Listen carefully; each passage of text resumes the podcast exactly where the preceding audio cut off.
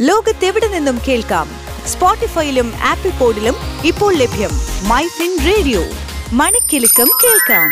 MyFin radio അവതരിപ്പിക്കുന്നു mega I brand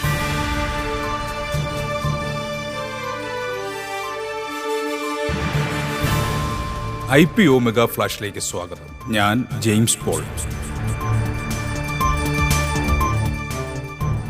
നിക്ഷേപകർ ആകാംക്ഷയോടെ കാത്തിരുന്ന L I C I P ഒയുടെ പ്രൈസ് ബ്രാൻഡ് തൊള്ളായിരത്തി രണ്ട് രൂപയ്ക്കും തൊള്ളായിരത്തി നാൽപ്പത്തി ഒമ്പത് രൂപയ്ക്കും ഇടയിൽ നിശ്ചയിച്ചു. മെയ് നാലിന് ആരംഭിക്കുന്ന ഐ പി ഒയിൽ ഏകദേശം ഇരുപത്തിയൊന്നായിരം കോടി രൂപ വില വരുന്ന മൂന്ന് പോയിന്റ് അഞ്ച് ശതമാനം ഓഹരികളാണ് വിൽക്കുന്നത്.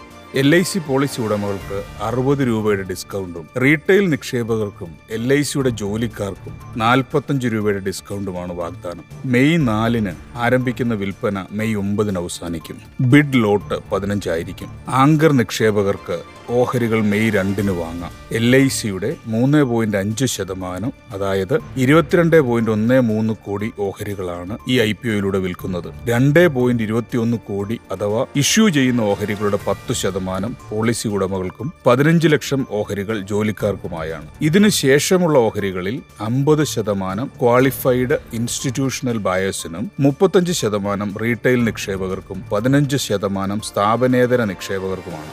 എൽ ഐ സിയുടെ അഞ്ച് ശതമാനം അഥവാ മുപ്പത്തിയൊന്ന് പോയിന്റ് ആറ് കോടി ഓഹരികളാണ് ഫെബ്രുവരിയിൽ ഐ പി ഒയിലൂടെ വിൽക്കാൻ സർക്കാർ നിശ്ചയിച്ചിരുന്നത്. എന്നാൽ റഷ്യ ഉക്രൈൻ പ്രതിസന്ധിയെ തുടർന്നുണ്ടായ വിപണി ചാഞ്ചാട്ടങ്ങൾ മൂലം ഐ പി ഒ നീട്ടിവെക്കുകയായിരുന്നു. കഴിഞ്ഞ ആഴ്ചയാണ് ഇഷ്യൂ വലിപ്പം മൂന്ന് പോയിന്റ് അഞ്ച് ശതമാനമായി കുറച്ചത്. രണ്ടായിരത്തി ഇരുപത്തി ഒന്ന് സെപ്റ്റംബർ മുപ്പതിലെ കണക്കനുസരിച്ച് എൽ ഐ സിയുടെ എംബഡഡ് മൂല്യം അഞ്ച് പോയിന്റ് നാല് ലക്ഷം കോടി രൂപയാണ്.